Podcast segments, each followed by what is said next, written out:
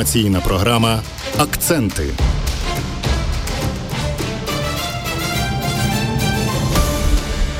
І ще два дні будуть тривати спільні військові навчання Білорусі та Росії. 19-річний львів'янин загинув під Бахмутом. 500 тисяч переселенців можуть проживати на Львівщині. Вітаю у студії Ірина Шубінець. Далі найважливіші новини о цій порі.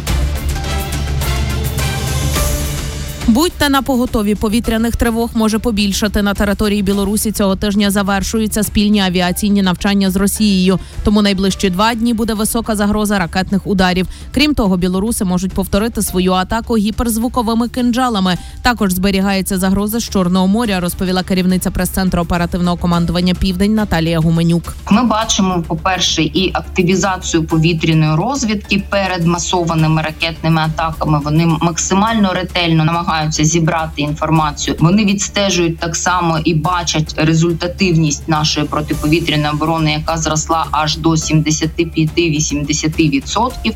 Щоб знизити ефективність нашої ППО, росіяни під час першої хвилі атаки запускають шахеди. Лише після цього летять ракети. Акценти.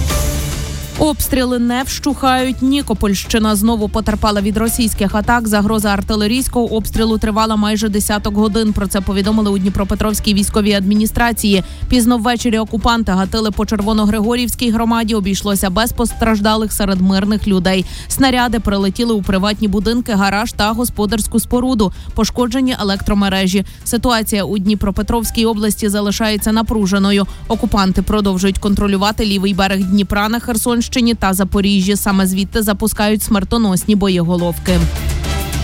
Акценти. Вічна шана і ще один молодий герой із Львівщини загинув на війні. Тарас Довгун з перших днів лютневого вторгнення добровольцем пішов на фронт. Йому було всього 19 років. Хлопець боронив державу у складі 125-ї львівської окремої бригади сил територіальної оборони. Герой поліг 26 січня у боях під Бахмутом на Донеччині. У нього залишилися батьки та три сестри. Акценти.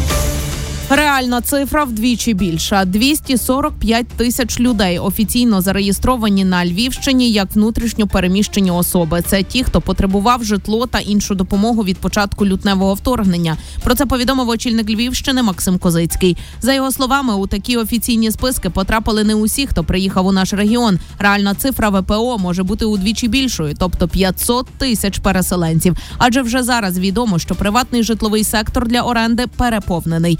Додам, упродовж доби на Львівщину двома евакуаційними потягами прибули іще 58 осіб. А у Перемишель вирушили 585 людей. Акценти. І наостанок про курси валют. Долар із початку тижня трохи подешевшав в обмінниках. Сьогодні один американський зелений продають за 40 гривень і 40 копійок. Ціна за євро також стала меншою. Нині можна купити за 43 гривні і 57 копійок. Польський злотий цінять у 9 гривень і 27 копійок. Ці розцінки не є стабільними. Вони можуть змінюватися на декілька копійок упродовж банківського дня. І це всі повідомлення у цій порі. Наступні акценти слухайте менш ніж за годину.